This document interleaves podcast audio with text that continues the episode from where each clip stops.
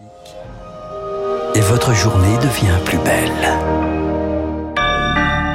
Soyez les bienvenus si vous nous rejoignez sur l'antenne de Radio Classique. Nous sommes le lundi 6 juin et il est 7h30.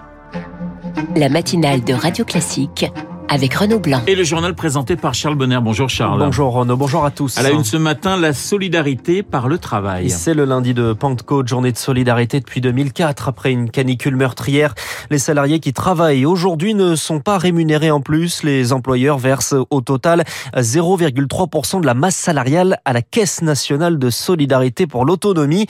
Les sommes servent ensuite à financer le grand âge et la dépendance. Christopher Dembick est le directeur de recherche chez Saxo Bank. Ça va permettre de rapporter à l'État à peu près 3 milliards d'euros. On est une année sur l'autre à peu près sur les mêmes montants. Depuis le début, ça a permis de récolter quand même 47 milliards. Les deux tiers vont être surtout orientés vers le grand âge, mais on a quand même un tiers qui sera mobilisé sur la question du handicap. Bien évidemment, il faut avoir conscience que 3 milliards, ça représente très peu dans les années à venir par rapport à ce qu'il faudra mettre sur la table en termes de financement pour la question de la dépendance. C'est pour ça qu'il y a toute la question de savoir est-ce qu'on n'aura pas une autre journée dans les prochaines années, et le débat est déjà ouvert, étant donné les montants qui doivent être mobilisés pour la question de la dépendance, c'est une question d'année avant qu'on ait à minima, en tout cas, une deuxième journée. Un propos recueilli par Éric Cioche. Après les orages du week-end, des chutes de grêlons, des coulées de boue, des inondations, l'état de catastrophe naturelle sera déclaré en fin de semaine selon Gérald Darmanin, le ministre de l'Intérieur.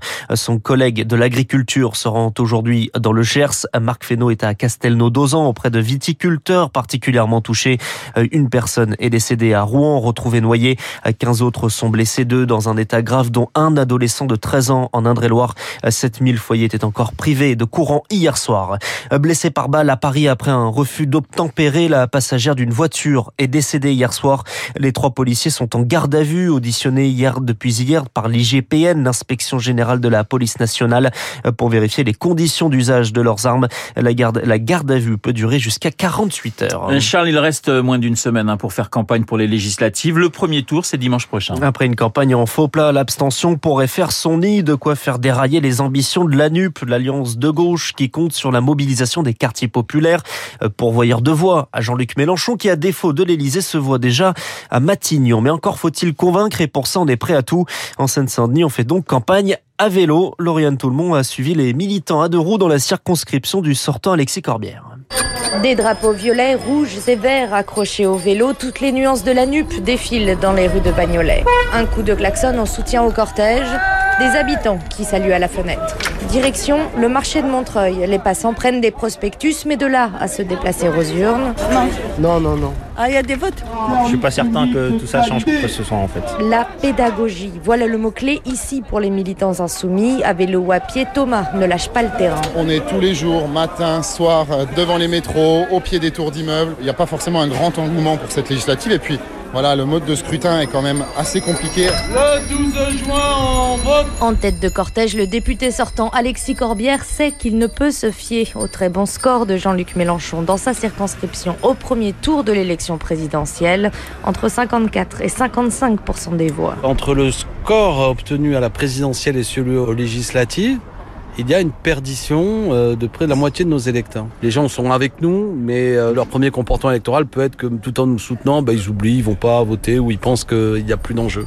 Donc il faut faire le boulot. Et le candidat à sa réélection de préciser l'abstention dans les quartiers populaires, c'est mécaniquement plus de voix pour Emmanuel Macron.